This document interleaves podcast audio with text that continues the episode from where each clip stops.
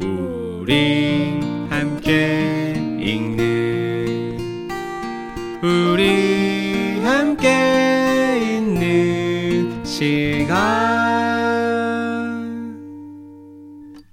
책이라웃 안녕하세요. 책과 함께 세 사람의 일상을 전하는 삼자대책. 황정은의 야심한 책 2부가 시작되었습니다. 저는 삼자대책의 한자입니다. 안녕하세요. 저는 그냥입니다. 안녕하세요. 단호박입니다. 네, 와. 반갑습니다. 반갑습니다. 네. 오늘 저희가 함께 읽고 이야기 나눌 책은 단호박님이 같이 읽자고 제안한 책이죠. 네. 네. 프리모 레비가 짓고 이현경 역자가 옮기고 돌베개에서 출간한 주기율표인데요. 그렇습니다. 저희가 책장터리 특집에서 한번 이야기가 나왔었죠? 네, 제 책장에서 제가 고른 책이기도 하지요. 네. 네. 그러고 제가 몇 번 방송에서 수용소문학을 좋아한다라고 얘기를 했었는데 프리모 음. 이것이 인간인가를 잘 읽었다.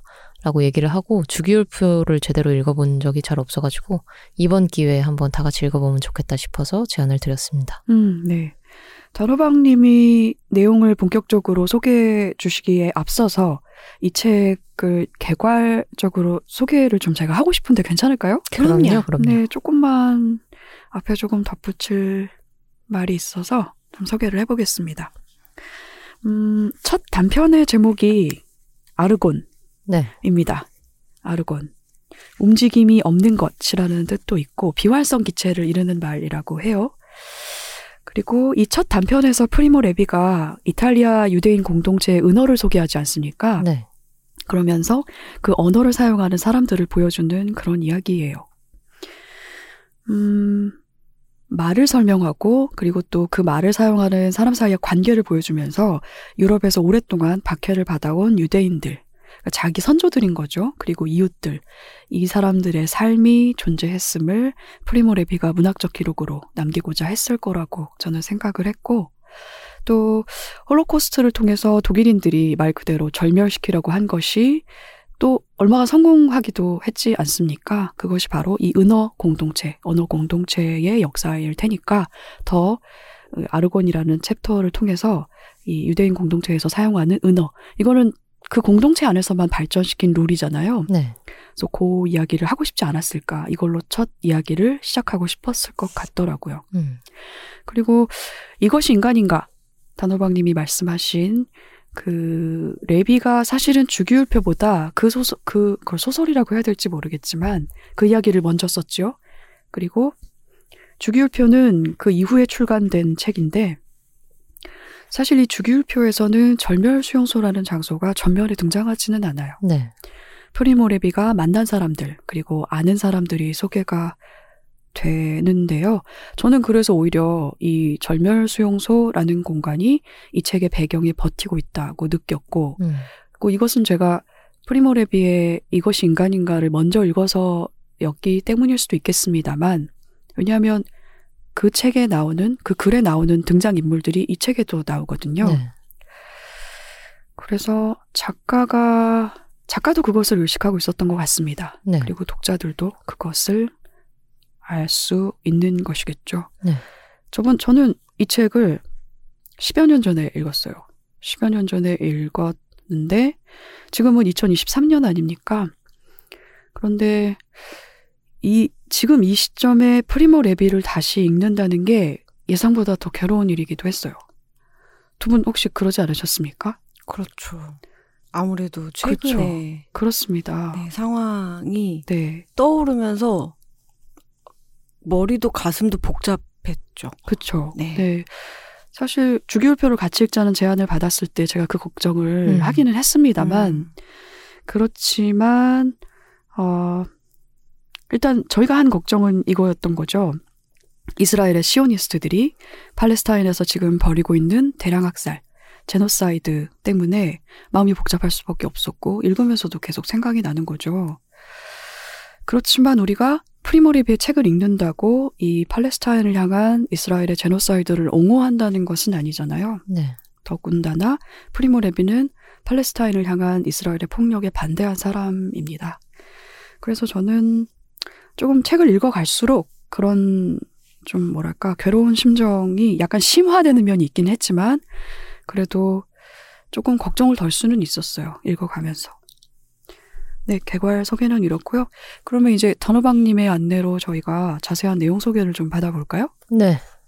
주기율표는 제목 그대로 화학 주기율표대로 소제목이 되어 있고요. 중간중간 에세이와 소설이 섞여 있습니다. 처음에 아르곤으로 시작된 것들은 음, 수소, 아연, 철, 칼륨, 니켈, 납, 순처럼 저희가 한 번쯤 들어봤거나 아니면 좀 생소한 것들, 바나듐 이런 것들은 저희가 잘 들어본 적이 없죠. 그런 화학 원소들을 제목으로 달고 이야기를 풀어나가고 있습니다. 뜬금없지만 주기율표 외우십니까 아직도? 저 화학을 안 배웠습니다. 아 그랬군요. 음, 네, 저희 교과. 과정에서 아, 그렇습니까? 뭐 지구화학, 아. 지구과학, 생물, 화학, 물리 중에 두 개만 선택하는 거였어요. 아, 음. 어, 뭘 선택하셨죠? 저 생물이랑 지구과학 했습니다. 와, 지구과학을 선택하다. 전 지구과학을 진짜 어려워했는데. 음. 근데 그 넷 중에 뭐 아무거나 선택해도 저는 사실 다 도찐 개진이었기 때문에 하지만 물리는 피하고 싶었겠죠. 약간 그런 물리는 안 있었죠. 돼. 예. 지금 배운 건 뭐 염록소, 광합성 정도밖에 생각 안 나고요. 그렇죠. 음. 주기율표를 외우셨나요? 네, 외웠죠. 그렇죠. 한자님도. 외웠죠. 아. 그때 칼칼라마만 기억납니다. 그래갖고 이렇게 쬐깐한 그 격자로 나누어진 맞아요. 표가 이 책에도 그 표지에 실려 있지 않나요? 맞아요. 격장에 그 표를 외웠죠. 어, 지금. 다 날아갔죠. 칼칼라마는 왠지 기억이 납니다. 그 앞뒤로. 다 날아갔습니다. 맞아요. 그 시절에 공식처럼 외운 그런 어떤 뭐 성분표들 이런 게 있는데 지금 제게 남은 거는 가정 시간에 배운 그거밖에 없어요. 지용성 비타민, ADK 이런 거. ADK 아. 지용성 네, 비타민. 지용성 비타민 ADK, ADK는 아. 지용성? ADEK 이 지용성입니다. 기름에 녹습니다. 아. 나머지는 수용성. 아. 요것밖에 안 남아 있네요. 화학과 관련이 돼 있군요. 그러네요. 아우, 어, 그러네요. 네. 어, 어딘가 용매에 이렇게 녹은 거니까. 그렇습니다. 네. 음. 그 파트 파트별로 그냥 이야기를 나누면 될 것 같은데요. 음, 저는 일단 아연 편에서 기독교인 리타와 유대교인 나와의 어떤 로맨스가 나오는 부분이 인상적이었는데 저도요. 한번 그 부분을 먼저 한번 봐볼까요? 그 부분이 인상적이었던 이유는 무엇이었나요, 단호박님은? 로맨스이기 때문인가요? 리타라는 친구와 어느 정도의 호감을 가지는데 주인공이라고 볼 수 있는 프리모 레비가 이 사람한테 직접적으로 대시를 잘 못하잖아요. 근데 그 대시하는 대시할 수 없는 이유로 자신이 유대인이기 때문이다. 라는 이야기를 하게 되는데 음, 그때가 이미 인종법이 발효돼가지고 그쵸. 차별을 받던 때라서 유대인들이 근데 나중에 맨 끝에 대담에서도 그 이야기가 한 번 더 나오더라고요. 음, 자신이 유대인이라는 것이 어떤 식으로 자기 인생에 영향을 끼쳤는가 음, 이야기가 나오는데 그냥 그런 자잘자잘한 것들 내가 좋아하는 사람한테 좋아한다고 이야기를 못하는 그런 것도 인종의 영향을 받았구나 혹은 인종법의 영향을 받았구나 라는 생각을 해서 음, 네 재밌게 읽었습니다. 음. 재밌게 읽었다고 하면 좀 그렇죠? 참, 이 재밌다라는 말이 항상 네 그렇죠. 어려워요. 맞아요. 정말 다양한 층위가 음, 있어가지고. 그 일종의 쾌인데 네이 쾌도 굉장히 범위가 넓지 않습니까? 그렇죠. 음, 간단치 않다. 네. 음. 마음이 아프진 않았거든요. 음, 좀 오래된 이야기이기도 하고 네. 결론적으로는 프리모레비가 나중에 또 인생의 사랑을 찾아가기도 하고 그랬는데 하, 재밌다라고 표현하기는 좀 그렇죠. 저는 철없이 조금 내 마음이 약간 간질간질한 것이 음. 이들의 로맨스 그 몰랑몰랑한 순간들 지켜보는 게 좀 좋았거든요. 음, 그 슬프지만 그 또 둘 사이에 이 막 보이지 않는 무언가가 오가는 그런 장면들이 좀 좋았어요. 음, 토끼도 같이 돌보면서. 음. 그러니까 어쨌든 그 당시 인종옹호라는 잡지가 발행되기 시작하고 어떤 순수함에 대한 이야기가 나오고 이 사람들을 차별을 해야 된다라는 인종법이 될 때쯤이었을 것 같은데 그렇죠. 유대인들은 크리스마스 때 트리 장식도 하지 않고 코가 삐뚤어져 있고 주근깨가 생겨 있다 이런 식으로 점점 더 이상한 사람이 되어가는 네. 과정이었던 거잖아요. 그러고 이런 잡지에서 유대인은 인색하고 교활하다 이런 식으로 다루고 있었는데 그러면서 리타가 기독교인이고 내가 유대인이라는 것이 이 주인공 입장에서는 계속해서 어떤 장벽 같은 걸로 느껴지는 그 음. 부분이 있었거든요. 그리고 이 사람한테 호감을 느낌에도 불구하고 약간 결국 뭔가로 이루어지진 않았던 음. 결국에는 이제 용기를 내서 팔짱을 끼기는 하거든요 마지막에. 은근슬쩍. 네. 음. 그리고 이제 약간의 승리감에 도취되죠. 내가 음. 유대인임에도 불구하고 이렇게 용기를 내서 이렇게 혹독한 시절에 대항해서 내가 뭔가를 해냈다 이런 게 있었는데 음. 나중에 이제 또 인에서 줄리아가 나오면서 그것이 또 음, 다른 형식으로 발현되잖아요. 그렇죠. 인내서 이 프리모레비가 경험한 시작조차 되지 못한 이 사랑 이야기가 대단히 마음 아프지 않습니까? 맞아요. 네. 물론 인종법의 영향도 있겠지만 인편에서 등장하는 이 줄리아라는 여성은 이미 짝이 있어요. 네. 사랑하는 사람이 있어서 이, 이 여인의 그 이 여성의 그 가장 절친한 친구 노릇을 그렇죠. 하는 거죠. 자전거로 태우고 다니면서 맞아요. 그 파트너의 부모한테 데리고 가서 어, 결혼을 하게 해달라고 줄리아가 빌러 가는 와중에 열심히 자전거를 이렇게 태워주죠. 씻고 가죠. 네. 씻고 가죠. 뒤에. 싣고 가서 한 두세 시간 동안 기다려주죠. 그렇습니다. 그래서 프리모 레비가 이제 넋이 나가죠. 음. 그래서 그걸 보면서 줄리아가 무슨 뭔가를- 생각하냐고 음, 물어보니까 인생각이라고 대답을 합니다. 맞아요. 네. 뭔가 감지한. 거죠, 줄리아도. 음, 그리고 나중에 이제 마지막에 또 줄리아랑 이런 이야기를 많이 했다라고 어떻게 봉합되는 그렇습니다. 이야기가 나오긴 네. 합니다. 저는 나중에 어, 그 부분에서 굉장히 놀랐는데. 지금 각자 파트너가 있는데 음, 만나갖고 가끔씩 그때 우리 사이에 음. 무언가가 있었지라고 네. 이야기를 한다는 게, 그럴 수 있죠. 네. 네. 어, 난 내 파트너가 그러면 싫을 것 같아. 그래요? 네. 어, 아니 만날 순 있어. 네. 음, 만날 순 있어. 예전에 그런 감정이 있었던 사람 친구로 음. 만날 순 있어. 근데 그거를 둘 다 입 밖에 낸다는 거지. 우리 음, 그때 우리 사이에 음. 무언가 아니 있었잖아. 근데 다시 뭘 하겠다는 싫어. 게 아니잖아요. 입 밖에 안 내는 게 더 싫지 않으세요? 그냥 그냥 안 만나게 하는 거야. 아 여기 이 웃을 어, 얘기가 무슨- 아닌데 무슨 내가 실정인지는 자꾸 알겠, 알겠어요. 내가 무슨 실정인지 웃음. 스프레이 뿌리는 것 같아. 아니에요. 아, 아닌데 이거. 어. 아니 납득한다. 근데 아. 그런 혹독한 상황 속에서 그런 음. 로맨스가 꽃피웠다면 나중에 반드시 맞아. 이야기를 해서 풀어낼 어, 필요도 있죠. 음, 그게 무서운 거예요. 그 애틋함이 그렇기도 아니, 근데- 힘이 있을 거란 말이야. 아니야, 제가 봤을 때는. 이거 농도가 였지 않아. 아니 제가 봤을 때는 그게 다시 이어지진 않아요. 어, 음, 그렇죠. 이어지진 않아요. 네. 그런데 마음 바, 마음의 한 구석에는 그가 살아. 그거는 어쩔 수 없죠. 그건 어쩔 수 없고 그걸 뭐, 그, 뭐 심정적으로 내가 괴롭고 그러지 않았으면 하는 마음은 있겠지만 모르겠어요. 그걸 요구할 수 있는지는 저는 모르겠고 그리고 이 줄리아를 향한 이 프리모 레비의 이 애틋한 마음은 뭐 옆에 짝이 있어도 다가갈 수 있죠. 다가갈 수 있는데 인종법이라든지 당시 당대의 그 사회 분위기 때문에 더 가까이 못한 면도 분명히 있을 거란 그렇죠. 말이죠. 네. 그래서 이거는 어떤 개인과 개인 사이에서 발생하는 그런 연애적인 관계라기보다는 시대가 불러온 어떤 그런 시대적 배경이 있는 실현이기 때문에 더 프리모 레비의 마음에 더 남았을 것 같아요. 이런 거는 근데 당사자들끼리 얘기를 주고받는 게 오히려 낫지 않을까라는 생각이 드는데 제 일이 아니라서 잘 모르겠습니다. 네. 죄송합니다. 하여튼 저는 그렇게 생각하고 한자님도 그렇게 생각하고 그냥님은 그렇게 생각하지 않는다. 내 파트너는 안 돼. 프리모랩은 괜찮아. 내 파트너는 안 돼. 요새 좀 어, 관계에 있어서 걱정이 되시나요? 아니 마치 그런 거지. 이거 비유하자면 영화 클래식 같은 거예요. 네. 영화 클래식에서 손예진하고 음, 음? 조승우인가?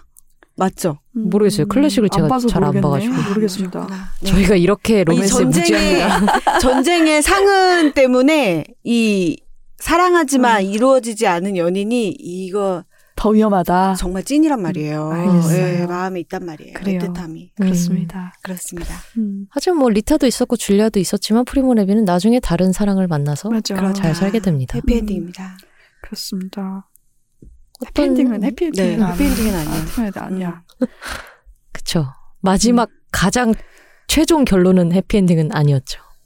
그 말미에 서경식 선생님이 작품 해설로 풀어놓은 부분이 있는데 여기서 프리모레비가 결국에는 자살로 생을 마감하는데 왜 이 사람이 이런 선택을 했는가에 대해서 잠깐 언급한 부분이 나와요. 음. 뭐 다른 칼럼을 통해서도 성경신 선생님이 몇 번 이야기를 한 적이 있고.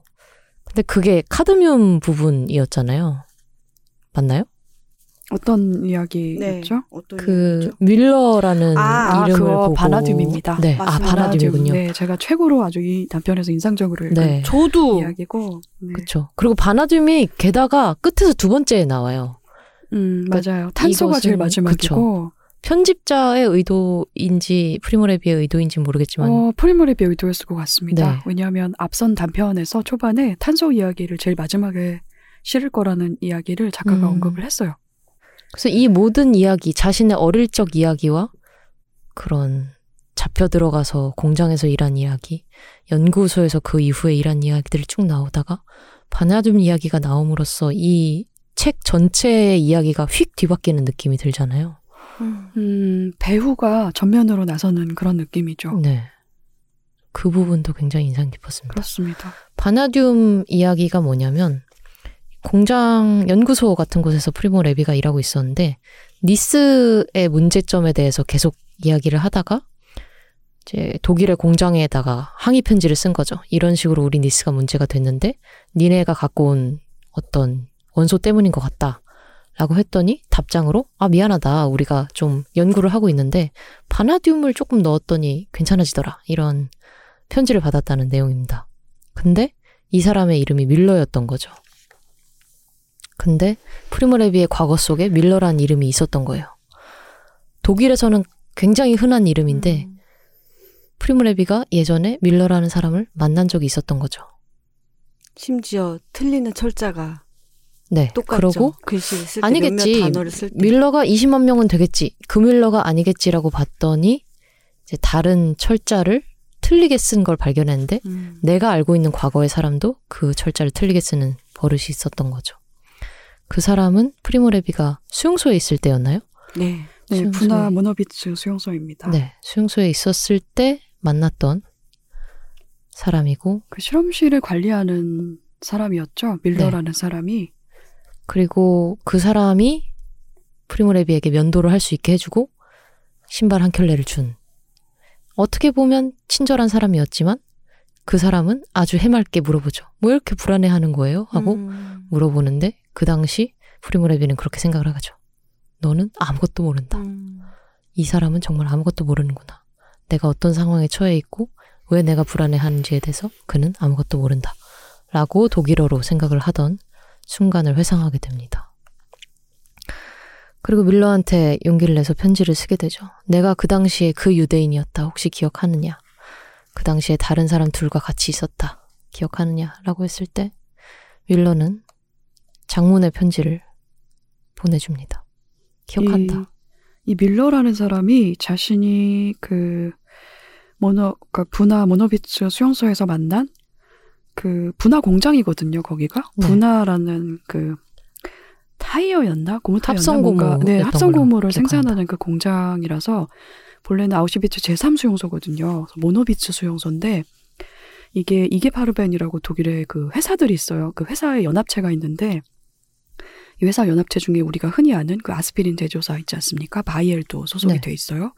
그래서 그 연합체인 회사에서 운영하는 합성 고무를 생산하는 공장이 거기 모노비츠에 있었고 그 공장 이름이 분화 공장이에요. 네. 그래서 그 제3 수용소를 분화 모노비츠 수용소 혹은 분화 수용소라고 부릅니다. 거기에 그 프리모 레비가 1943년에 거기로 들어가서 이제 수용소 해방될 때까지 거기 머물렀거든요. 이 프리모 레비가 이 밀러가 정말 자기가 아는 그 밀러인지를 알아내기까지의 과정이 너무나 또 가슴이 음. 너무나 가슴이 아프고 가슴이 뛰지 않았습니까? 어, 가슴 진짜 둥둥둥둥 뛰었어요. 네, 네. 제, 내가 마치 그 당시에 그 프리모 레비인 것처럼 가슴이 너무 막 두근두근하고 그런데 사람이 같은 철자를 철자를 이렇게 잘못 쓰는 습관이라는 거는 흔하지는 않잖아요. 네. 그래서 이 사람이 밀러한테 그냥 편지를 보낸 게 아니라 자신이 쓴 이것이 인간인가를 동봉해서 보내요. 네. 독일어로 출간된. 그러면서 이렇게 얘기를 합니다. 그 실험실에 세 사람을 혹시 기억하고 있는지 유대인이었겠죠? 차출된 그 세 사람 중에 한 명이 난데 당신이 내가 아는 밀러가 맞냐? 라는 질문을 보내고 맞다라고 대답을 한 거죠. 네.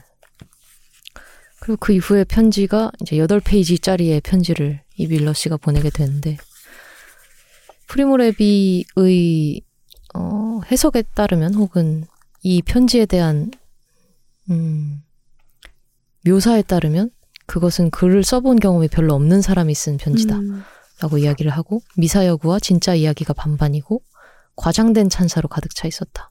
라고 이야기를 하고 마지막 문장이 그거죠. 그것은 간결하고 총체적인 판단을 모두 거부하고 있었다. 음, 그 정확한 편지의 내용은 나와 있진 않지만 어쨌든 밀러는 아우슈비츠에서 있었던 사건들을 정확하게 이런 이런 사건들이 있었다라고 하기보다는 두루뭉술하게 전 인류가 맞아요. 이것에 정말 책임이 있다. 태도죠. 나는 몰랐다. 네, 명령대로. 했을 뿐이다. 근데 당시에 그 수용소에서 부역한 많은 독일인들이 또 그런 태도를 보이기도 했고요. 네. 음, 그리고 그 밀러는 그때 그 회사를 이어받은 또 다른 회사에 아직도 재직하고 있었던 거죠. 그렇습니다. 그러면서 유대인 학살을 목적으로 하는 그 어떤 행동에 대해서도 그 당시에는 알지 못했다라고 이야기를 합니다. 이게 대단히 음, 비윤리적인 태도인 게 이 사람이 당시에 일했던 그 분화 공장, 그 이게파르펜 소속이라고 말씀드렸잖아요. 그 회사가 어떤 회사냐면 가스실에서 생산되는 치클론비, 그 가스를 생산하는 회사였거든요. 이게 별로 가능하지 않은 입장인데 나는 몰랐다는 이유로 이것을 자신의 책임을 인정하지 않고 네. 인류 이- 그런 일이 벌어졌다니 유감이다라 그러면서 그것을 전 인류의 책임으로 떠넘기는 그런 태도를 보이는 인물이 바로 이 밀러라는 사람이고 이 밀러 전반적으로 이 프리모레비가 주기율표에서 저는 이 단호박님이 수용소 문학을 좋아하신다고 하셨는데 네. 이 수용소 문학 혹은 증언 문학에서 프리모레비가 가지는 특이한 독특함이 있어요. 네. 굉장히 탁월하다고 저는 생각을 하는데 그게 이제 프리모레비의 글쓰기에 대해서는 뭐가 특별한지는 저희가 조금 이따 얘기를 할 거지만 전체적으로 이제 과학자다운 관찰자적인 시선으로 사람이든 상황이든 묘사를 한단 말이죠. 그런데 이 바나듐만은 꼭꼭 억누른 이 원한과 맞아요. 분노와 이런 것들이 아주 많이 담겨 있는 네. 글입니다. 그러면서 이런 서술이 있어요. 우리에게 의미 있는 일은 그를 심판하는 것이지 용서하는 것이 아니다. 이런 서술을 하면서 자기가 어떤 이야기를 빌러에게 등, 주- 그, 들려주는데 당신이 했다고 주장하는 일보다 훨씬 더 용감한 것들을 하는 인간들이 있었다. 라는 네. 이야기도 하고 모든 인간이 영웅으로 태어나는 것은 아니지만 당신처럼 그처럼 밀러처럼 솔직하고 무방비 상태인 세상이라도 그럭저럭 살아갈 만하다. 이 사실은 내가 인정을 한다. 하지만 이런 얘기를 덧붙여요. 하지만 그런 세상은 비현실적이다. 현실 세계에는 무장한 이들이 존재했고 그들이 아우슈비츠를 만들었으며 솔직하고 무방비 상태인 바로 이런 사람들이 무장한 이들의 길을 닦아야 했다. 그래서 그러니까 아우슈비츠에 대해서는 모든 독일인이 아니 모든 인간이 대답해야만 한다. 아우슈비츠 이후에는 무방비로 있는다는 게 더 이상 허용되지 않았다라는 입장인 거예요. 네. 타협이 안 되는 입장인 거죠. 근데 이제 바나디움에서 가장 마지막 부분이 있죠. 전화가 와서 만나자라고 해서 약속을 잡았는데, 그리고 그 답신을 한 편지 초고도 써놨는데, 갑자기 이 윌러라는 사람이 세상을 떠났다는 소식을 듣게 됩니다. 그렇습니다. 그래서 저는 그 죽음이 뭐랄까 자발적인 죽음이었을까 혹은 돌연사였을까 이게 좀 많이 궁금하기도 했어요. 음, 쓸데없는 궁금증이긴 하지만 네. 왜냐하면 이 박사가 그 프리모레비를 만나려고 어쨌든 들뜬 상태로 전화를 했다는 거 아닙니까? 네. 우리가 만날 수 있을까요? 라고 정중하게 그렇게 얘기를 하고 프리모레비는 만날 수 있다 라고 이야기를 했고 만날 준비를 하는데 그러고 나서 일주일 뒤에 부인에게서 연락이 왔다는 거잖아요. 네. 60세밖에 안 됐어요. 그 밀러라는 사람이 갑자기 죽었다는 소식을 전했다라는 데서 이 바나둠 이야기가 끝이 나거든요. 네. 그러니까 프리모 랩이 입장에서는 해소되지 않는 그죠. 게 있는 거예요. 갑자기 죽어버려가지고. 네. 이런 이것이 되게 기시감 드는 행, 사건들이 몇 개 있잖아요. 뭔가 피해를 받은 사람이 있는데 그것에 대해서 이야기를 할 사람이 다 죽어버리거나 이제는 묻게 될 수 없는 음. 사건들이 저는 이 편에서 되게 많이 생각이 나더라고요. 맞아요. 그러면 질문을 가진 사람은 대단히 고통스럽고 회복될 길이 없습니다. 네. 그 밀러라는 사람을 처음에 어, 발견했을 때 묻고 싶은 게 많았다라고 프리모레비가 적잖아요. 음. 아우슈비츠는 왜? 음. 판비치는 왜? 어린아이들은 왜 가스실로 가야 했을까고? 왜라는 질문을 계속 하게 되는데 결국에는 그 질문에 대해서 누구도 답을 해주지 못했죠. 물론 그 밀러라는 사람이 이, 이 모든 사건의 주동자도 아니었고, 물론 음, 그러고 그 사람에 대해서 그 모든 질문을 그 사람이 답할 것은 아니었으나, 자기 몫에 대답을 하지 않은 사람인 거죠. 네. 나는 몰랐다는 이유로. 네, 그리고 사실은 프리모 레비가 자기 안에서 그 밀러라는 이름을 봤을 때부터 자기 안에서 발생한 그 수많은 질문들을 한 사람에게 퍼붓기에는 부당하다. 네, 이것이 과연 어떤 한 개인에게 가능한 질문인가를 의심해요. 네. 저는 프리모 레비에게 그런 태도가 있어서 음. 더 특별하다고 생각을 합니다. 네. 그리고 그 8페이지짜리 편지를 받고 나서 가능한 진지하고 치우치지 않고 품위 있는 답장을 쓰려고 계속 준비를 해왔죠. 음, 편지를 준비했으나 그 그렇습니다. 밀러가 죽어버렸습니다. 그런 노력이 필요했다는 것 자체가 이 프리모 레비 안에서 발생한 혼란이 대단히 컸다는 점을 좀 알 수 있는 것 같습니다. 네. 저는 이 소설에서 그, 그, 바나듐이라는 이야기를 대단히 인상적으로 읽었는데, 제가 이 주기율표를 처음 읽은 게 10여 년 전이라고 말씀을 드렸잖아요. 네. 그때도 이야기가 대단히 인상적이라서 기억이 많이 남았었나 봐요. 이번에 책을 펼치다가 거의 끝에서 두 번째에 이, 이 이야기의 제목을 딱 바나듐이라고 제목이 등장하는 순간에 제가 긴장을 하게 되더라고요. 음. 그 이야기의 뉘앙스와 그 이야기의 이제 세부들이 단편 단편 다시 떠오르면서 고스란히 생각이 났을 정도로 대단히 인상적인 이야기였고 그리고 아까 그 녹음 시작 때 제가 말씀드린 팔레스타인에서 지금 벌어지고 있는 시오니스트들에 의한 제노사이드를 생각했을 때에도 여전히 가장 의미심장한 이야기로 저는 이 이야기를 읽었습니다. 네. 또 제가 수용소 문학을 이야기할 때 항상 이야기하는 것들 중에 하나가 수용소에서 무엇을 먹는가에 대한 묘사를 좋아한다라고 했었잖아요. 말입니다. 약간 이율배반적인데 먹을 게 별로 없, 없었어. 그렇죠. 그 먹을 게 별로 네. 없었습니다. 그래서 그 부분 나온 게 이제 세륨 편이라고 저는 생각을 네. 하는데 그게 라이터 부시돌 만드는 맞아요. 이야기죠. 네, 204쪽이고요. 수용소에서 프리모 레비가 항상 굶주려 있었는데 이 굶주림이 자기가 이제까지 경험하지 못했던 상황인 거죠. 그냥 너무 굶주렸다라기보다는 내가 이 한 끼는 걸렀지만 그 다음 한 끼는 먹을 수 있을 거야라는 희망이 음, 소거된 이번 한 끼를 먹지 못하면 다음 한 끼는 언제 올지 알 수 없는 상황에서의 공포와 모든 행동의 근거와 모든 위험성을 배제한 그런 행동이 다 굶주림에서 오게 되는 거죠. 내가 배고프기 때문에 뭔가를 한다. 근데 그 뭔가가 나를 죽일 수도 있고, 나는 사형에 처할 수도 있고, 나는 가스실로 보내질 수도 있지만 나는 배고프다. 배고프니까 뭔가를 해야 된다. 라는 것이 모든 사람들의 행동 기재가 되는 거죠. 자살률이 자살하는 사람이 많지 않았다는 거잖아요. 네. 굶주림이 너무나 급박한 문제였기 때문에 죽을 생각조차 하지를 못했다는 이야기가 이 이야기에 실려 있습니다. 그래서 자신은 화학자였기 때문에 어, 접근 가능한 것들이 있었는데 그 것들을 어떻게든 팔아서 혹은 물물 교환을 해서 내가 먹을 수 있는 것으로 바꿀 수 있을까 혈안이 되어 있는 그 상황에 대해서 이야기를 하게 되죠. 포장 용기에 관한 내용도 나오는데 수용소였기 때문에 수- 훔쳐가려면 숨겨서 가야 되는데 뭔가를 숨겨서 가려면 그것을 연결할 혹은 담아놓을 포장 용기가 필요했던 거잖아요. 그랬을 때 달걀 껍질도 사용하고 뭐 여러 겹의 오렌지 껍질도 사용하고 그리고 우리 피부를 이용했다 이런 이야기도 나오게 되는데 얼마나 절박했을지가 좀 그려지긴 했습니다. 그 가운데 이제 다양한 시도를 해봤다라고 하는 내용 중에 하나는 지방산을 훔쳐서 지방이니까 먹을 수 있지 않을까 해서 반을 먹었다는 음. 내용이 나오고요.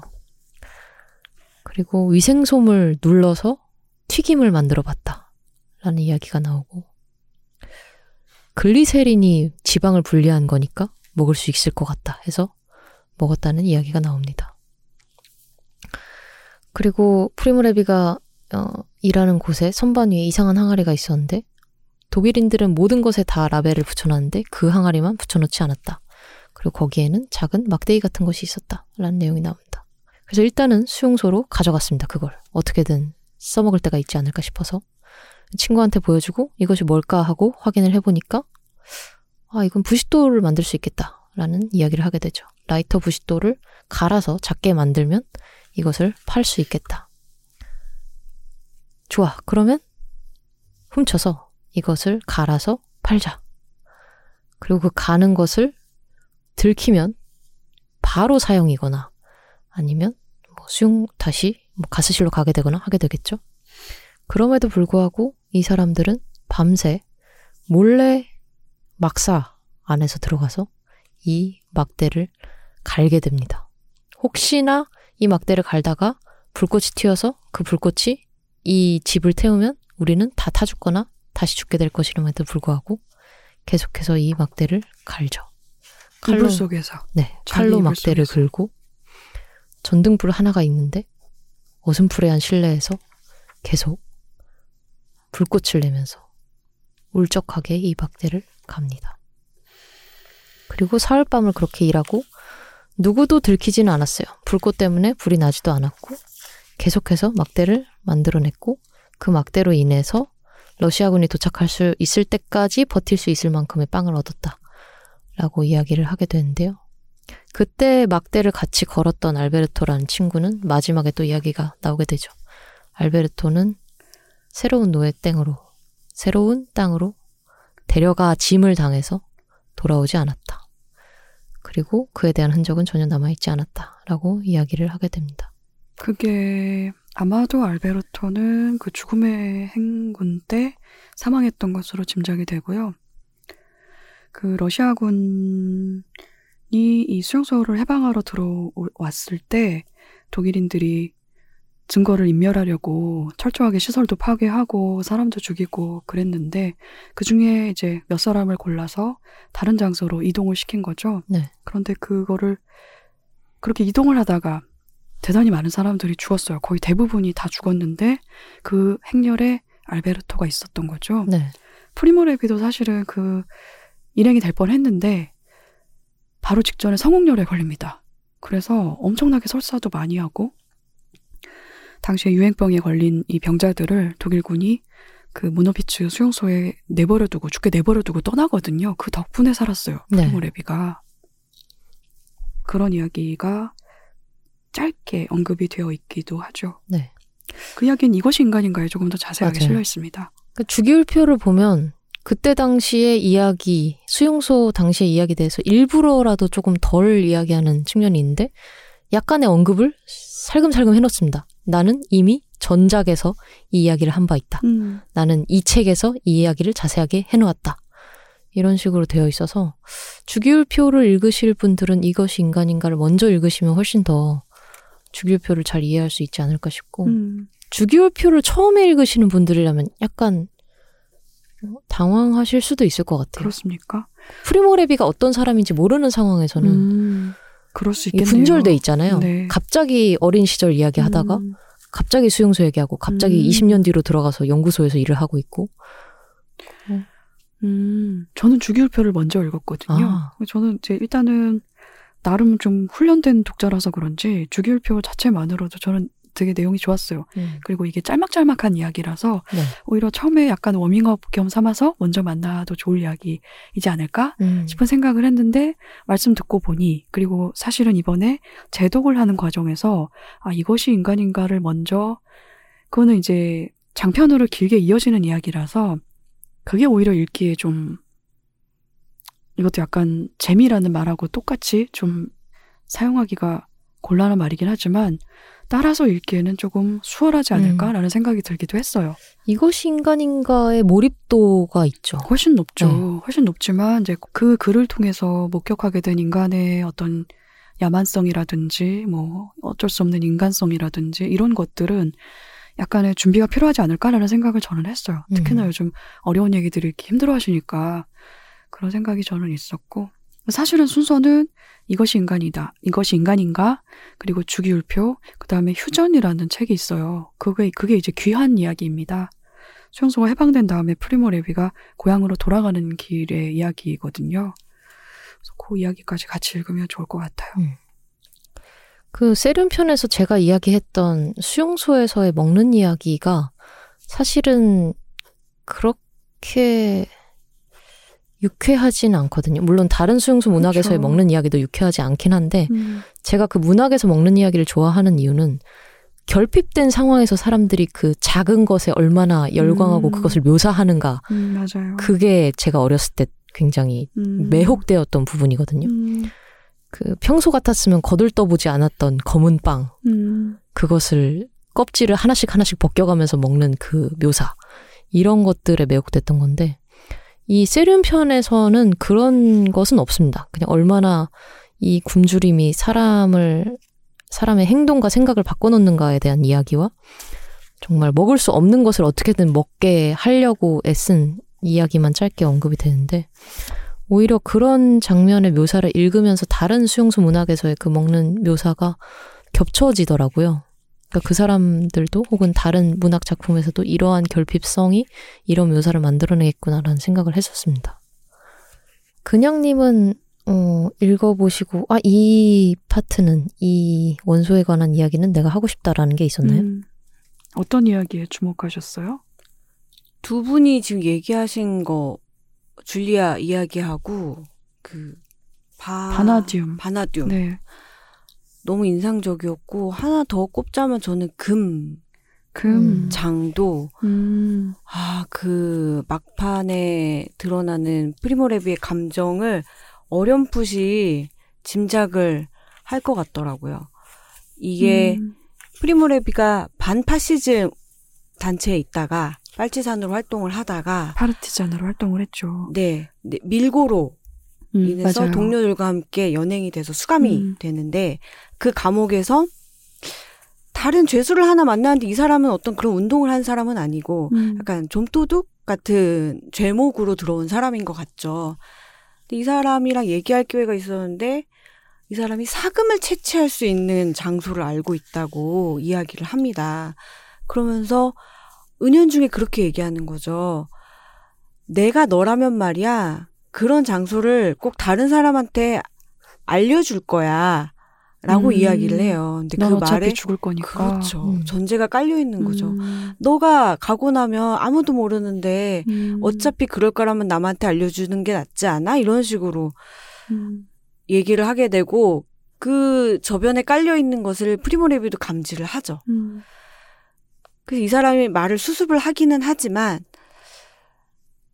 그런 얘기를 하거든요. 아, 거기에 가면 사금이 엄청 많이 나오는 것은 아니지만 언제나 있어. 그래서 언제까지나 계속 조금 조금 캐면서 자유롭게 살 수 있어라고 얘기를 음. 하니까 프리모레비가 마지막에 그에 대한 질투심 때문에 내가 괴로웠다라고 네. 말을 하는데 맞아. 어, 그 마음이 어떨까 짐작을 좀 더듬더듬 하게 되더라고요. 네. 음. 이 해설을 실은 네, 여운이 좀 많이 남았어요. 그 해설을 해설을 실은 서경식 선생님이 이, 도, 이 이야기에 그 등장하는 도라강을 찾아갔다는 거 아닙니까? 아, 네, 네. 도라강에서 바로 이 방금 그냥 작가님이 말씀하신 그 죄수에 대한 질투심을 고백하는 이 마지막 문단을 금 챕터의 마지막 문단을 거기서 낭독을 하셨다고 하더라고요. 그 문장 중에 이런 표현이 있었죠. 도라강은 얼음이 뒤섞인 자신의 심장 속에 금을 싣고 옆으로 무심히 흘러갔다.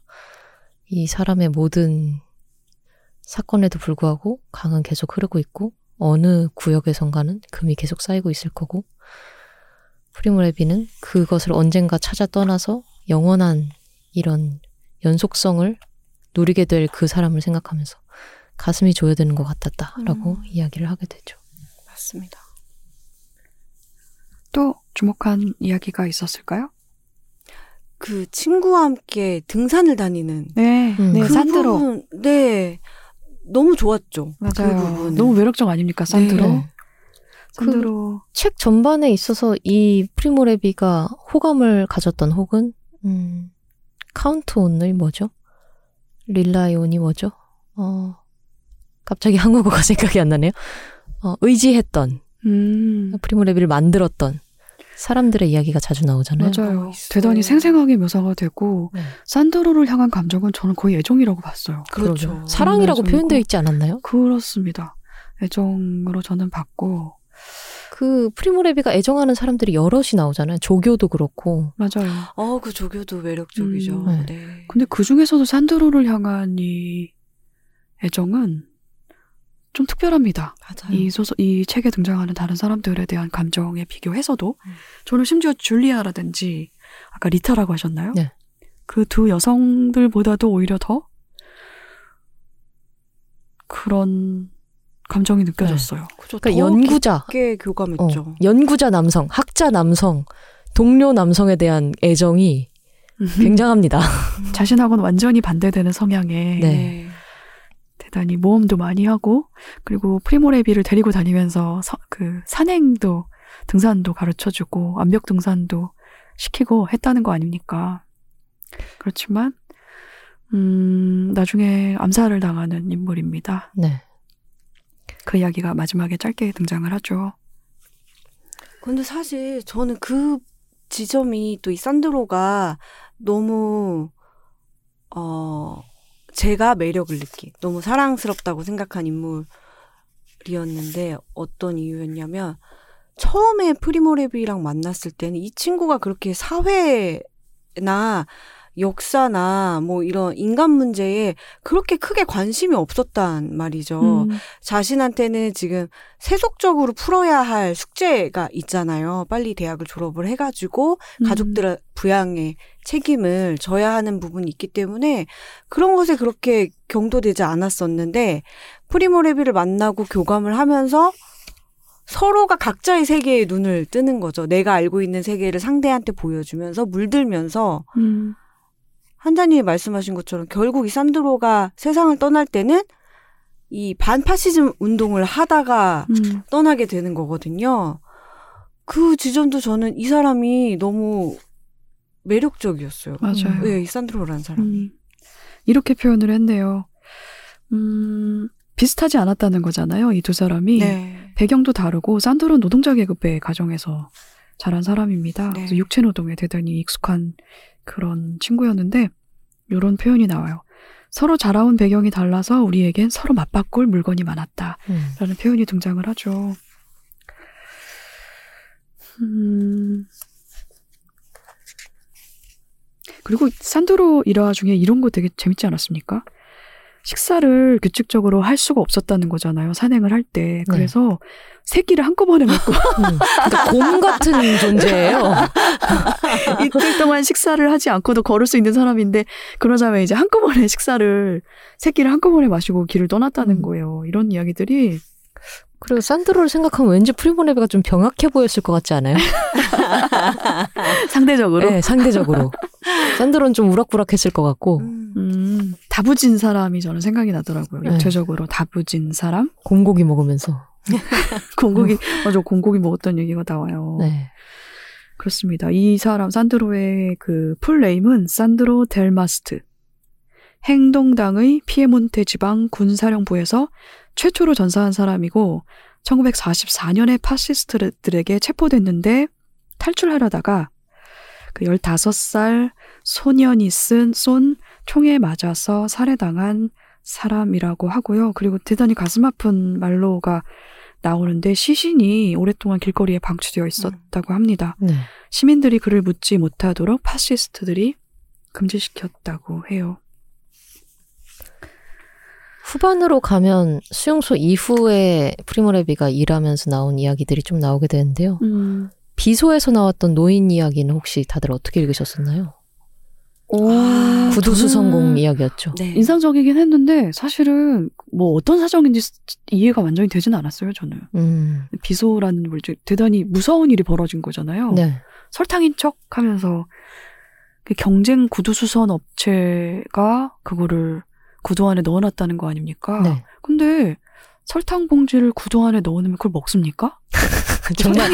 이상한 부분에서 의문을 가지셨군요. 아니 그게 왜 거기다 넣으면 어떻게 해코지가 된다는 거지? 너무 이상한 거예요, 제가.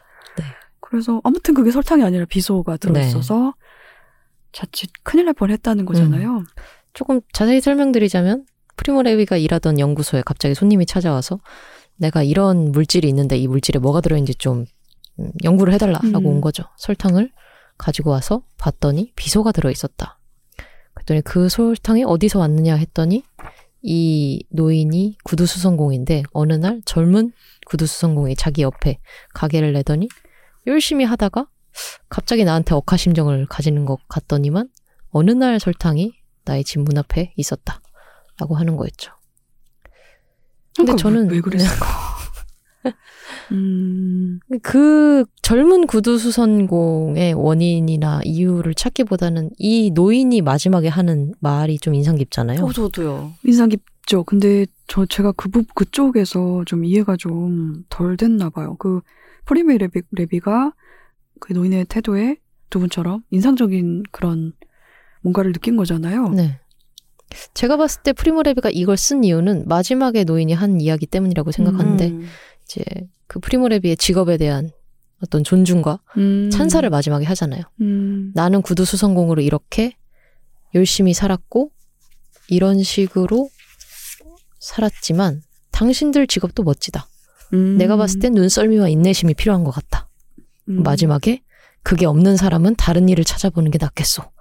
하면서 위험 있고 품위 있게 계단을 음, 내려가죠.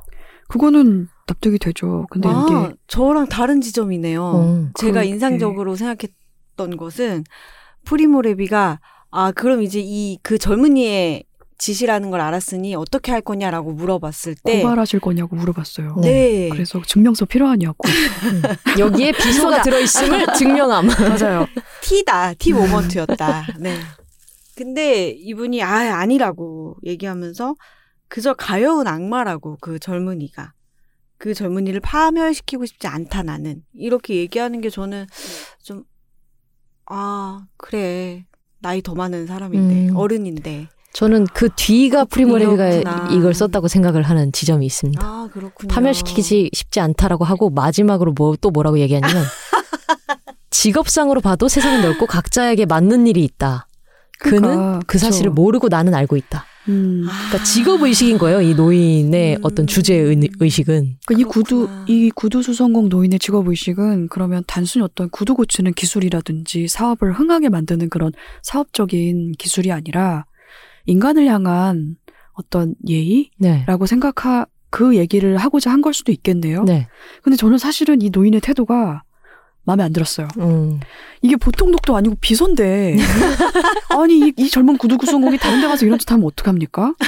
이거 이거 사람 죽일 수도 있고 동물 죽일 수도 있어요. 그때도 시사고발 시사고발 분위기가 아, 근데 됐어요 이게 이제 그리고 이제 제목이 이게 떠오는 거죠. 시사 직격 2580 하면서 설탕 속에는 과연 무엇이 들어 있었는가. 이러고. 비소 설탕 괜찮은가 아니 그러니까 이게 프리모 레베도 이 노인에게 깊은 인상을 받아서 이런 이야기를 쓴 거 아닙니까? 네. 그 지혜로운 노인, 인생의 지혜가 있고 그리고 인간에 대해서 이제 넓은 아량을 가지고 있는 어떤 일정한 나이에 이르렀을 때 본받을 만한 그런 노인으로 묘사를 한 것 같은데 저는 이런 거 본받으면 안 된다고 음. 생각하거든요. 잘못한 건 잘못했다고 해야 돼요. 네. 두번 다시 같은 일 반복하지 않게. 그래서 저는 이 노인의 이런 태도가 그냥 되게 좁은 범위로 자기 만족에서 자기가 음. 옳았음을 확인하는 정도에서 그친 것 같아가지고 음. 저는 이 노인이 별로 매력적이지 않았어요. 아 그런데 그 단골 손님을 통해서 설탕을 보내겠다고는 했어요 그 그렇죠. 젊은이에게 그러니까 내가 알고 있다고 신호를 준 예, 거잖아요. 뜨악하지 않을까요 젊은이가 아 딴데 가서 또 그럴까봐 근데 그런 정도의 행동을 할 수 있는 사람이면요. 또 합니다.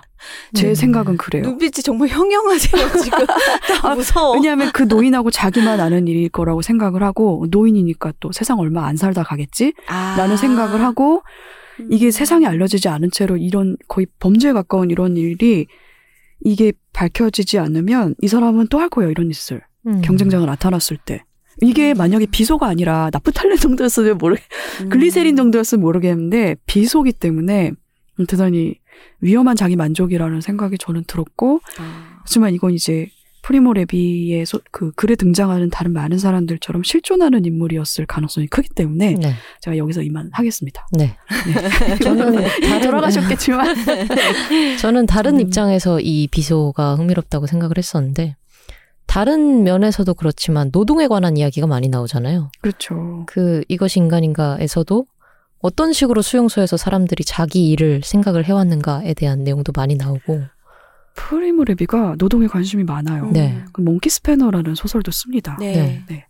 저는 그 프리모 레비의 노동관 혹은 자기가 수용소에서 봤던 그 문장, 노동이 너희를 자유케 하리라. 아. 그 문장에서 느꼈던 것을 이 에피소드를 통해서 풀어내려고 한 음, 것이 아닌가라는 생각을 네. 했거든요. 음. 음. 이 책의 뒷부분에 필립 루스와의 대답에서도 그 직업에 관한 일에 관한 음. 이야기를 하잖아요. 음. 저그 굉장히 인상적이었는데 프리모레비가 이런 얘기를 한단 말이에요. 아우슈비츠에서 이상한 현상을 가끔 봤다는 거예요. 사람들이 일을 훌륭하게 완수해야 된다는 생각이 굉장히 깊게 뿌리 박혀 있어가지고 비굴한 일을 강요받았을 때조차 그 일을 완벽하게 하려고 노력을 한다라는 음. 거죠. 예를 들면 자신이 아우슈비츠에서 만난 한 벽돌공은 독일인과 그들이 일으킨 전쟁을 그렇게 증오하면서도 독일인들이 벽을 쌓는 일을 시키니까 아주 곱고 단단한 열심히 네. 아주 훌륭한 벽을 쌓았다는 거예요. 그래서 이 지점까지 읽고서 정말 왜 그렇게 우리는 가끔 비굴할까? 왜 어리석은 음. 짓을 할까? 라는 생각이 들었는데 바로 이어서 프리모레비가 이렇게 얘기해요.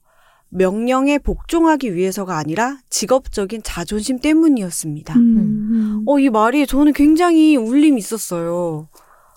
그리고 책 전반에서 화학에 관한 애정, 자신의 연구에 대한 몰두 이런 것들이 되게 많이 나오는데 그게 결국에는 그 인종법과 이 상황에 음. 대응하기 위한 프리모레비의 방법이었던. 거잖아요. 맞아요. 직업을 구할 수가 없었던 거 아닙니까? 그러니까 그건 도피라기보다는 저는 뭐라 그래야 될까요? 그걸 승화라고 해야 될까요?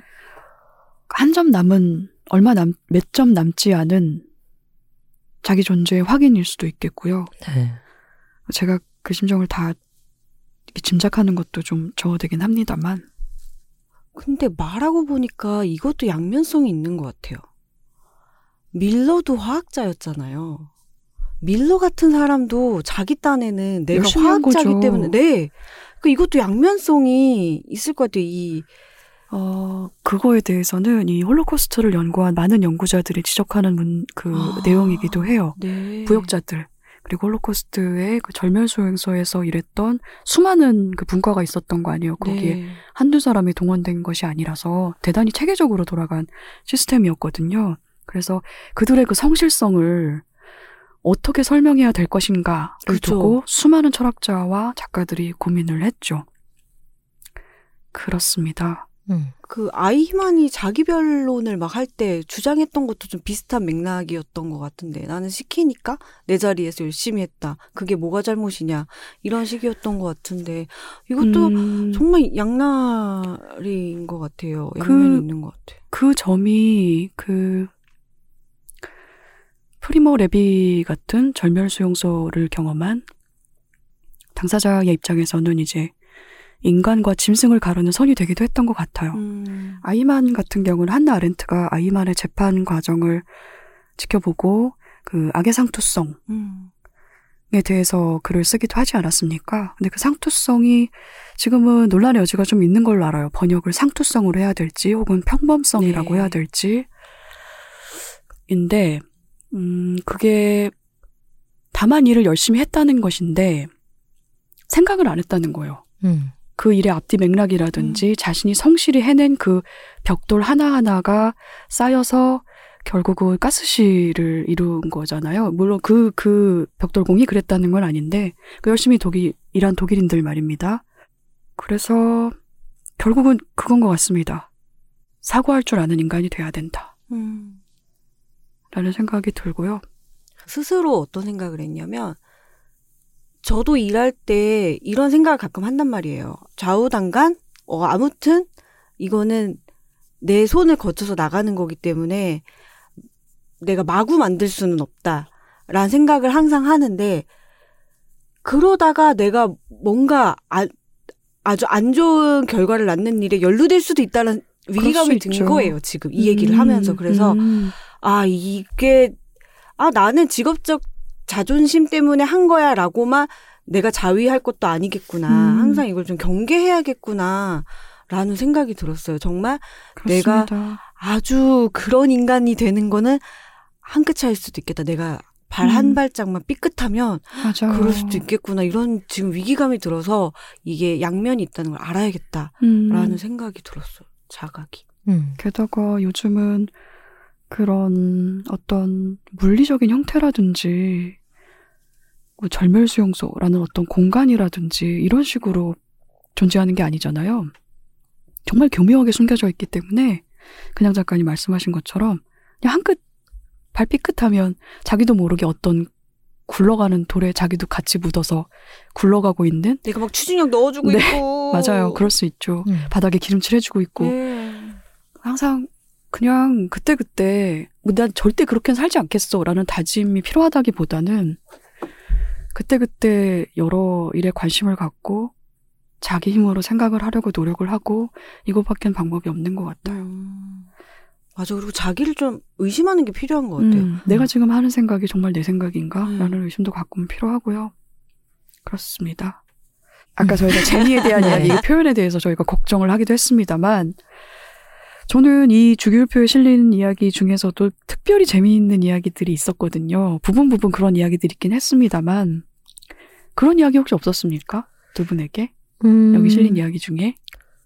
여러 가지 있었고요. 이제까지 이야기한 것들이 다 그런 내용이었던 것 같고. 먹을 거 저는, 말고 네. 그, 일장에 한- 나오는 가족들 얘기도 다 에피소드 하나하나가. 다 정말 캐릭터가 너무 확실하지 않습니까? 그렇습니다. 저는 뜬금없이 그 아르곤에 등장하는 평발이라는 그 평발에 쓸데없이 사로잡혀가지고 어. 음.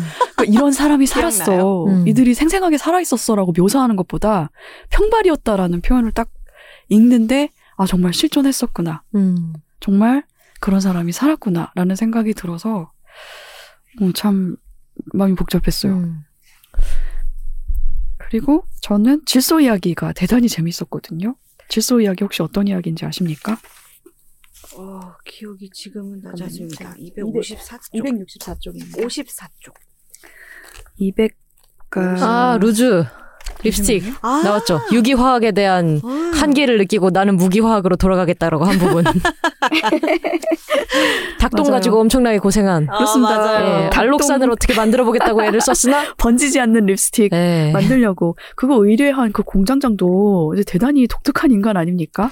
그 립스틱 실험하려고 직원들한테 공장에서 일하는 여직원들 입술 반에는 프랑스제 비싼 립스틱 바르게 하고 나머지 반은 자기 공장에서 생산하는 립스틱 바르게 한 다음에 번지는지 안 번지는지 보려고 모든 여자들하고 다 뽀뽀를 한다든지 네. 응? 이런 성추행이죠. 예. 그런 짓을 하는 그런 공장장이 나오는데 이 사람의 의뢰로 번지지 않는 립스틱을 만들려고 이 프리모 레비가 일을 하는데 그러면서 주목한 게 이제 닭똥과 뱀똥인데 똥에서 뭔가를 추출해내서 그것을 립스틱에 넣으면 번지지 않을 그렇습니다. 것이다. 그랬더니 그 공장장이 그 물질을 나한테 찾아와 주라. 어 맞아 몇 킬로라 그랬죠? 한 30킬로 갖고 오라 그랬나? 그 키로는 제가 기억이 안 나는데 네. 아무튼간에 이게 그 요산 요산 성분이 필요했던 네. 거잖아요. 근데 닭 같은 경우 닭 새똥이 또 요산이 많지 않습니까? 네. 음. 그래서 일단은 프리모가 출장을 갑니다. 나 저기 닭똥 긁으러 가야 된다고 했더니 아내가 흔쾌히 같이 가자 네. 해서 둘이서 이제 가가지고 미심쩍게 자기들을 쳐다보는 이 농부들 사실 이게 되게 비싸다는 거였잖아요. 네, 돈 받고 파는 네, 거라고. 농가에 도착해서 닭똥이니까 그냥 버려지는 거겠지? 그냥 우린 긁어오면 되겠지라고 생각을 했는데 농가에 도착해서 물어보니까 걸음으로 아주 귀한 재료였던 거죠.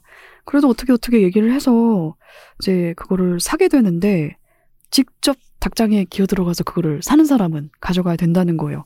그래서 아내랑 둘이서 이제 그 음. 닭똥을 긁어서 가져가죠. 그런데 닭똥보다 요산 성분이 많은 짐승이 있었던 거죠. 네. 뱀입니다. 음. 뱀.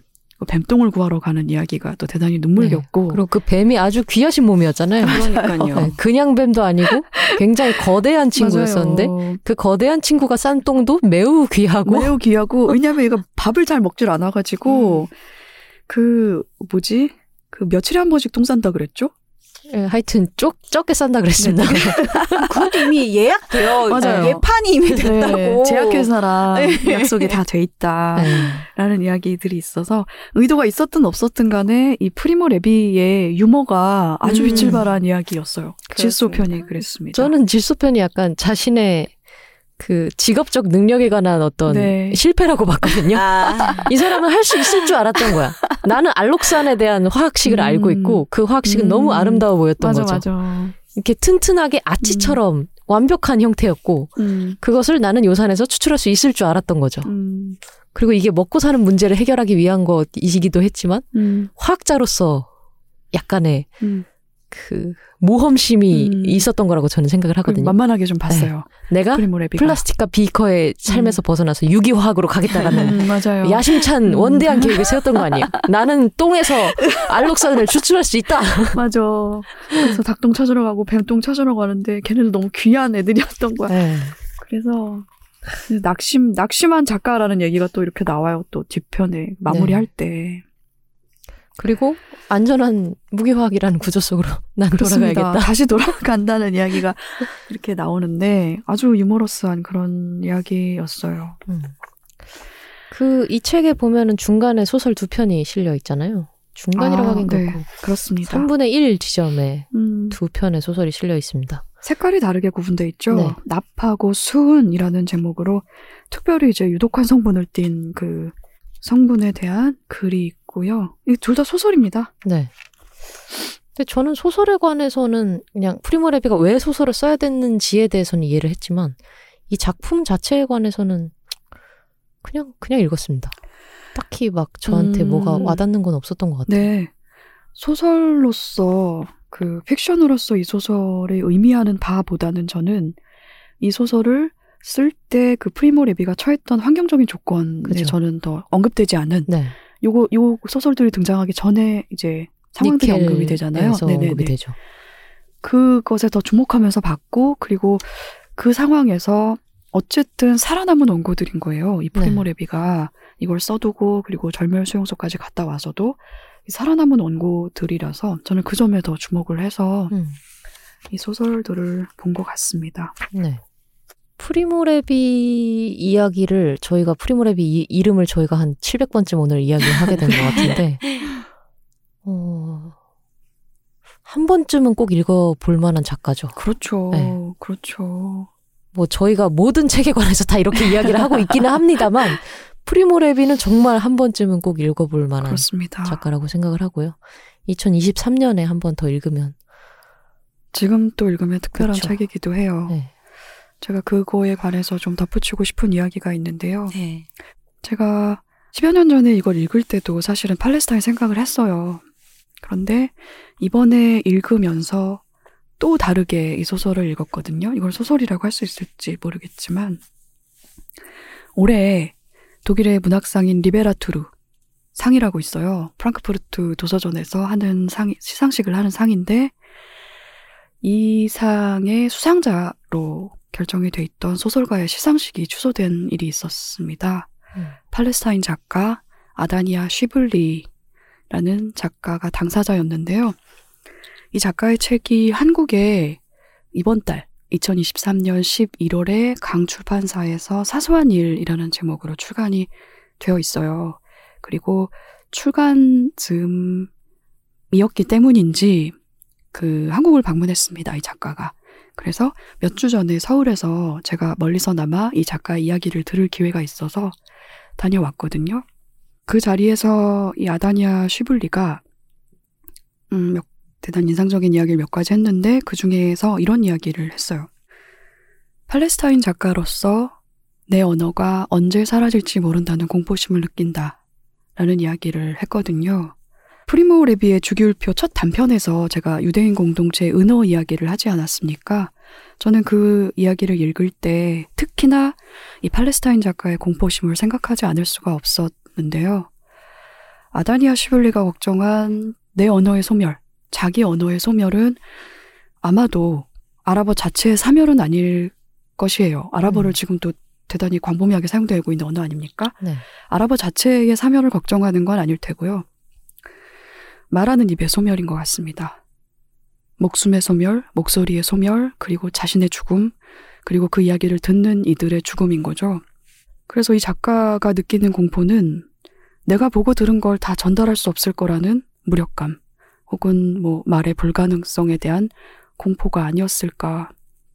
저는 그렇게 생각을 하는데, 이스라엘의 시오니스트들이 사람들을 가자지구에 팔레스타인에 가두고 이런 공포를 겪게 만들고 있는 거잖아요.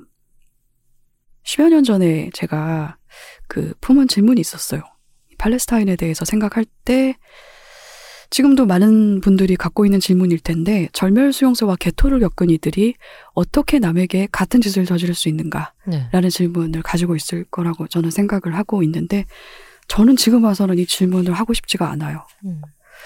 이 질문은 많은 이들이 품고 있 었고 있어 왔겠지만 대단히 오랜 질문 아닙니까? 그런데 사태를 해결하는데 조금도 키잡이가 되질 못했어요. 관련한 일화가 있는데 저 역시 10여 년 전만 해도 이 질문을 가지고 있었고 오래 가지고 있던 질문이었거든요. 그래서 아우슈비츠 제1수용소와 2수용소를 방문했을 때 유대계 도슨트를 만나서 그 사람에게 제가 질문을 했어요. 거의 다 돌아보고 나서 화장실, 공동 화장실. 그러니까 배변을 해결하기 위한 장소가 아니라 오로지 인간적인 모멸감을 느끼기 위해서 아주 기술적이고 정교하게 구현된 구조물이다라는 설명을 듣고 제가 그런데 왜 이걸 겪은 그들이 팔레스타인에게 그런 일을 벌이는가 라는 질문을 했더니 그가 대답을 이렇게 했습니다. We cannot judge them. 음. 대단히 명확하게 단호하게 그런 대답을 하더라고요. 그러니까 너희가 그걸로 고통을 받았으면서 어떻게 같은 고통을 타인에게 저지를 수 있는가라는 질문이 있는 거잖아요. 그렇지만 시오니스트들에게는 이미 대답이 마련이 되어 있는 거예요. We cannot judge them. 저는 그 대답이 주어와 목적어가 바뀌었다고 생각을 했거든요. We cannot judge them이 아니라 they cannot judge us인 거예요. 음. 그 사람들 입장에서는. 그리고 사실은 그 말 그대로 여태 되어 왔습니다. 미국이 적극적으로 원조를 하기도 하고요. 영국을 비롯한 서구 사회가 이 이스라엘 시로니스트 극우 세력의 이 팔레스타인을 향한 밖에 오랫동안 침묵을 해오지 않았습니까? 그래서 저는 일단은 서구 사회가 이, 이 we cannot judge them 이 말에 다시 대꾸를 해야 한다고 생각을 해요. 본질적으로는 뭐 여러 가지 이야기를 할 수도 있겠지만 저는 유럽 땅에서 벌어진 이 홀로코스트의 대가를 팔레스타인 땅의 무슬림이 치르고 있다고 생각을 해요. 네. 음. 그런 생각이 들었고요. 프리모 레비의 책을 이번에 주길표를 다시 읽으면서 제가 그 가라앉은 자와 구조된 자 그리고 휴전까지 좀 훑어봤거든요. 그러면서 참 여러 생각이 들었고 이 주기율표에 실린 글들도 한편 한 편의 글로서 정말 좋고 그리고 홀로코스트 직전과 직후에 사람을 관찰하는 이 레비의 과학자로서의 시선이 대단히 특별하고 그럼에도 인간적인 유머가 있고 또 그래서 대단히 친밀해요 이, 적- 이 작가가. 이것은 작가 프리모 레비뿐만 아니고 그의 글에 등장하는 이 수많은 아마도 실존했을 이 사람들이 한 사람 한 사람으로 대단히 친밀하고 여전히 생생하게 다가왔고 그들의 죽음이라든지 저항이라든지 이것에 대해서는 여전히 슬프고 인간으로서 생각해야 될 점이 분명히 많다고 생각을 하지만 이번에 주기율표를 다 읽고 마지막 장을 덮으면서 2023년에 저에게 남은 생각은 그냥 이거 하나뿐이었어요. 팔레스타인으로부터도 이런 기록이 곧 도착할 것이다. 음. 이유는 뭐 많겠죠. 지금 한국 사회에서도 이스라엘 옹호하는 사람들이 많지 않습니까? 네. 그렇지만 유대인들 중에서도 유대교인들 중에서도 이 제노사이드에 반대하는 사람들이 많아요. 그래서 어느 곳에서든 이유가 무엇이든 이 제노사이드를 옹호하는 사람들은 그 점을 두려워해야 한다고 저는 생각을 해요. 이 제노사이드에 가담한 긴 명단이 있는데 그 명단에 본인 이름이 올라가게 될 것입니다. 음. 저는 그런 생각을 했어요. 프리모 레비의 이번 책을 읽으면서. 네. 그래서 요새 읽기 좋은 책이다. 요새 읽기 좋은 책이다라고 하니까 이것도 재미라는 단어랑 약간 비슷한 느낌으로 음, 아닙니다. 네, 네. 여러 가지를 생각하게 만들고 그게 또 문학의 장점인 것 같아요. 네. 프리모 레비는 이제 유대 공동체에 대해서 이야기를 하고 있지만 이걸 통해서 우리가 지금 팔레스타인을 생각할 수 있는 거 아닙니까? 네. 그 팔레스타인의 이야기가 아직 한국 사회에 많이 당도하지 않았어요. 맞아요. 그래서 이렇게 우회해서라도 우리가 그 장소를 같이 생각할 수 있으면 참 좋겠다는 생각이 저는 들었네요. 네. 오늘 저희가 같이 읽은 책은 프리모레비의 주기율표였고요. 다음에 저희가 같이 읽은 책은 무엇이죠, 그냥님? 근데 이번에 단호박님께서 소개하신 주기율표는 지난번 한자님의 책장에서 하나 뽑아오신 거잖아요. 음. 저는 단호박님의 책장에서 하나 뽑아오기로 했습니다. 네. 다음에 우리 셋이 같이 읽을 책은 삼자대책 최초로 같이 읽는 만화책이죠. 예. 예! 예. 여섯 권이라고 합니다. 다섯 아, 권이라고 아. 다섯 권입니까? 네. 텐마루에서 모든 게 달라졌다 읽겠습니다. 아, 너무 좋습니다. 와. 같이 읽읍시다. 네, 이 작품 좋아하시는 분들 많을 것 같아요. 음, 전 아직 안 읽어봤어요. 기대가 저도요. 커요. 기대돼요. 간단히 내용 소개를 들었는데 너무 재밌을 것 같아요. 기대만발. 네. 어, 네. 금방 읽으실 수 있을 텐데요. 혹시 안 되시면 일권만 먼저 읽고 같이 음. 어, 방송을 들어주시는 것도 좋을 것 그럽시다. 같습니다. 음. 그렇습니다. 음. 그러면 이제 방송을 들은 분들의 의견과 소감을 들어볼까요? 네. 지난 시간에 야심한 책에서는 정세랑 작가님을 모시고 설자은 금성으로 돌아오다 를 이야기 나눴습니다. 그리고 삼자 대책에서는 최진영 작가님의 단 한 사람을 같이 읽었죠. 네. 네, 팟빵에 망아지 48님께서 남겨주신 댓글입니다. 관심 작가 신간 알림 뜨자마자 구매했는데 바로 작가님이 나오시다니 좋아요. 느낌표, 느낌표, 느낌표, 느낌표. 그리고 지난번 단호박님의 시간 되시면 놀러 오세요. 라는 담백한 말에 진심이 느껴져서 하루의 쉼이 간절한 저에게 너무나 큰 위로가 되었답니다. 상상만으로도 너무 행복했어요. 순간 어떻게 연락하지? 음. 잠깐 고민했더랍니다. 음. 으하하. 아 이거 어떻게 흉내야 되지? 황정은 작가님 빙의 웃음이라고 하셨는데 어, 어, 네. 방금 비슷했어요. 어, 네. 제가 이렇게 웃는군요. 아, 이거 아닌데. 지금 이렇게 웃으셨어요. 아, 네 그렇습니다. 어떻게 연락하면 되나요? 어, 댓글 남겨주세요. 진심이 그렇게 영혼 없이.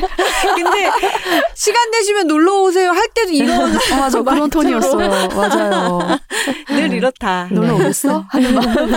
와 뭐든지. 네. 근데 이런 친구가 자, 놀러 가기 편해요. 음. 음, 나 가도 그렇습니까? 돼?라고 하면 와. 어떤지, 어떤지. 음, 그리고 나는 잠. 너 놀아. 냉장고에서 꺼내 먹어. 여기 만화책 있어. 너무 좋네요. 음. 그리고 귤랑님이 남겨주셨습니다. 아, 정세랑 작가님이 나오셨군요. 반가운 마음에 방송 업로드 된 거 보자마자 댓글부터 남겨요. 안 그래도 전자책으로도 신간이 나와서 오늘부터 재미있게 읽고 있던 참인데요. 얼른 다 읽고 바로 듣겠습니다. 어떻게 이 책을 쓰게 되셨는지 모든 이야기 정말 정말 기대됩니다. 라고 남겨주셨습니다. 정세랑 작가님을 기다리던 분들이 많으셨습니다. 음, 내가 안써님 남겨주셨는데요. 헐, 제일 좋아하는 작가님 두 분의 만남이라니 예전부터 꿈꿔왔던 일인데 럴수 럴수 이럴 수가 행복한 선물입니다. 하트 하트 아싸라비아 콜롬비아. 되게 잠깐 되게 신나하셨네요. 내가 안써님 살짝 연배가 그렇죠. 들통이 나신 것 저도 같은데 그 생각했습니다. 아싸라비아 아십니까? 콜롬비아 어 오랜만에 들어보네요. 단호박님 알긴 아시는군요. 네. 야사라비아 콜롬비아를 어디서 나온 말이죠 이게? 이거 잘 모르겠어요. 근데 거의 80년대에 등장한 그쵸. 유행어 아닙니까? 네. 거의 8, 이거는 90년대? 뭐 따봉 CF 나오던 시절 따봉 네. 이런 시절 맞아요. 그 시절 네. 하여튼 신나하셨다. 음. 네, 신나하셨다니 저희도 즐겁습니다. 네, 그리고 그날 바람님의 댓글입니다. 정세랑 작가님의 상상력이 1300여 년을 거슬러 올라간 통일 신라시대 금성에서 더욱 빛을 발하네요. 설자은과 목인곤의 앞으로의 활약이 더욱 기대됩니다. 말씀처럼 80세, 아니 그보다 더 오래도록 계속 써주세요. 그리고 아는형 이건을 준비 중이시라는 말씀 진짜 반가웠습니다. 새로운 작품을 쓰고 또 책이라웃에 나와서 공약 실천을 외쳐주는 날을 또 기다리겠습니다. 음. 저희도 기다립니다. 네. 언제나. 네이버 오디오 클립에 K? 네. K님이 남겨주셨습니다. 일단 정세랑 작가님 사랑합니다 하고 느낌표가 몇 개죠? 네 개. 네 개를 붙여주셨고요. 요 며칠 작가님 새 소설을 읽느라 늦게 잠들었지만 행복합니다 하고 하트를 남겨주셨습니다. 그리고 셀 님인데요. C-E-L-L 하고 뒤에 이게 가려진 거겠죠? 네, 아이디가? 오디오 클립은 네. 네. 개 이상 넘어가면 은 아, 가려지더라고요. 그렇군요. 네, 네. 앞머리 셀님이 남겨주셨는데요. 늘 응원하고 있습니다. 세랑 작가님 하트 두 개 남겨주셨고 김다영님은 하트만 남겨주셨어요. 네. 너무나 강렬한 고백을 하트가 이렇게 10개. 열 개. 10개입니까? 네. 하나, 둘, 셋, 넷, 다섯 별 5개도 아니라 하트 네. 10개. 열 개. 개. 남겨주셨어요. 감사합니다. 인스타그램에 조오이아 다이어리님 남겨주셨고요. 이번 주 책이라웃에 완전히 영업당해서 어제 오늘 들른 서점마다 구입했고 들른 서점마다 구입을 하셨어요. 한 권을 금세 읽고 말았다. 야심한 책 정세랑 작가님 편은 듣다가 오늘 방송 벌써 끝이라고 의문의 패를 당한 듯이 방송을 들었고 책을 펼치자마자 신라시대로 시간여행을 해서 설자은과 목인곤의 추리에 흠뻑 빠졌다. 보름의 노래에서는 알 수 없는 눈물이 나기도 했고 흰 매가 등장하는 곳에선 비단 가르는 소리와 함께 이미지가 그려졌다. 이거는 언제 나오나요? 헛헛한 마음은 단 한 사람으로 달래야겠다. 삼자대 책 듣다가 눈물이 핑 돌았다가 웃었다가 했는데 일단 책은 나무 얘기 맨 앞까지만 보았다.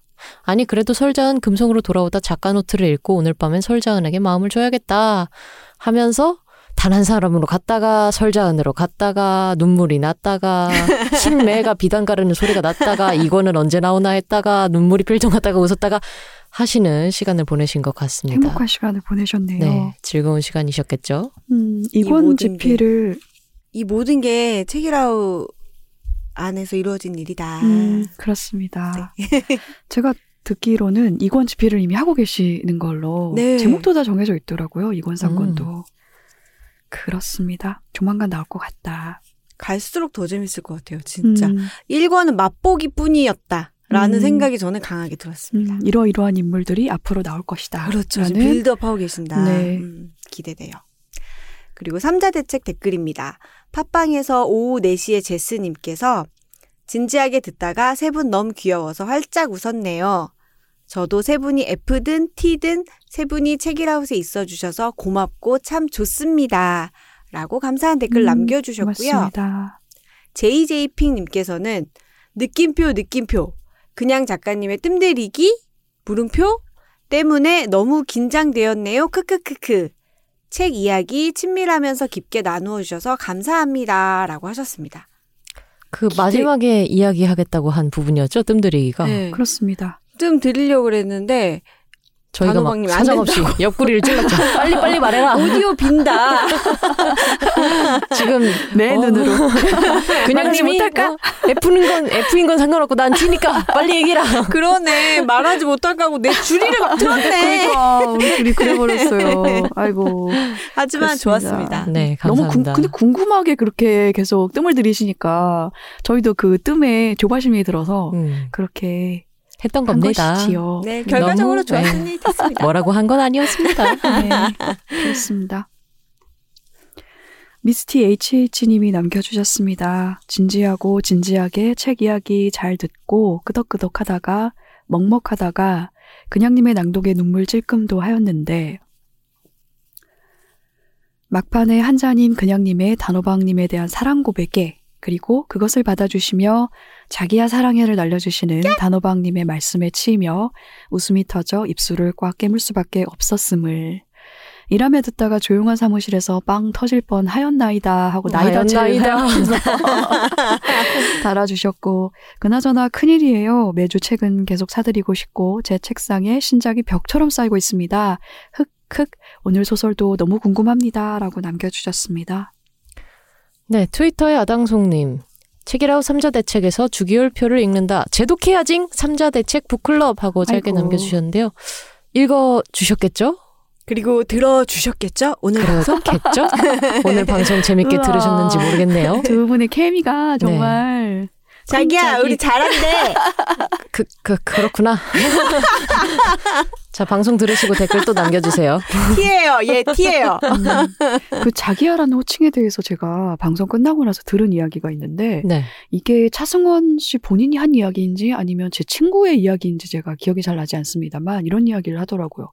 자기야라는 호칭이 이름이 기억나지 않을 때 부르기에 정말 좋은 호칭이라고. 음, 근데 그것도 얘기를- 중년에 한해서 그렇습니다. 그렇습니까? 예. 네. 20, 30대 분들은 그렇게 잘 안 해요. 음, 초등학생이 왜냐면- 친구한테 자기야라고 하진 아, 않잖아요. 그건 그렇습니다. 그렇죠. 20, 30대는 점원이나 이런 분을 부르거나 음. 아니면 잘 모르겠는 아. 연식의 사람 부를 때 되게 자기보다 나이가 어리지 않기 때문에 음. 자기야라고 부르기가 좀 그렇습니다. 그러네요. 그렇게요. 어린 네. 사람한테 음. 할수 있어요. 또 네. 나이 음. 위계가 또 작용이 되는 그러네요. 호칭이로군요. 그쵸. 음. 하지만 나이 위기가 작동하는 거에 비하면 좀 귀엽긴 합니다. 음. 음. 다정하잖아요. 네. 야라고 하는 것보단 낫죠.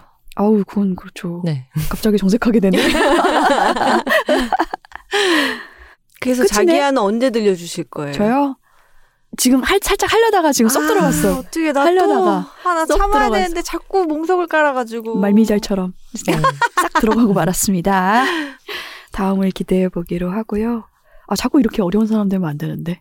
괜찮습니다. 그 마지막으로 하기 전에 저희 하나 얘기해 드릴 게 있는데요. 오늘 옹기종기 들으신 분들은 아시겠지만 회사에서 크레마 모티프를 저희한테 통 크게 쏴주셔가지고요. 저희가 잘 쓰고 있다는 말씀 마지막에 네. 첨부 드립니다. 예스 자기야 고마워. 아이고. 아이고. 아니 근데 저는 이 세계에 진짜 무식쟁이였거든요. 전혀 아무런 정보가 없었는데 음, 이번에 처음 써보고 진짜 신세계를 만났어요. 음. 확실히 저는 휴대폰이나 노트북, 뭐 데스크탑 이렇게 볼 때보다 눈이 시원하던데요? 이게 음. 왠지는 모르겠어요 이유를. 음. 근데 눈이 시원한 느낌이 들어서 저랑 똑같이 e-book 무식쟁이에게 보여줬어요. 이게 나만 이렇게 느끼니?라고 음. 했는데 그 친구도 아 뭔가 정말 눈이 좀 편안한 느낌이다라고 음, 하더라고요. 저 화면에서 빛이 안 나오니까요. 아. 음. 나오긴 나옵니다. 아, 근데 이게 뭔가 또 나오는데. 방식이 다를 수도 음, 있겠죠? 음. 네. 어 그리고 생각보다 이 작은 기계가 기능이 엄청 많더만요. 음. 정말 작은 통신 단말기 같은 느낌이라 가지고 저는 지금 얘를 하나하나 눌러보는 알아가는 재미에 빠져 있어요. 음. 음. 제가 경험한 첫 이북이 크레마였거든요. 아, 그때에 비해서 디자인이나 기능이 많이 달라진 것 같긴 하더라고요. 네. 저는 이제 동생에게 선물을 줬습니다. 네. 선물을 그대로 받아서 이렇게 선물로 건네주었지요. 그래서 혹시 이북 단말기 관심 있으신 분이 있다면 크레마 모티프라는 것도 있다라는 것을 한번 알아봐 주시면 감사하겠습니다. 좀 더 이렇게 대놓고 좀 광고 좀 해봐요. CM송처럼. CM송이라거나 아니면 그 멘트 있잖아. 광고 멘트. 뭐 손이 가요, 뭐, 손이 가 이런 거요? 크레마에 손이 가요 이런 거 해야 돼요? e-book은 크레마, 모티프, 이런 거. 자, 소감 들려주신 모든 분들 감사합니다. 집에 갑시다. 네. 네. 저희는 그러면 이만 인사를 드리고요. 2주 뒤에 다시 뵐게요. bye. 또 봬요. 또 봬요. bye. 우리 함께 읽는 우리 함께 있는 시간 책이라웃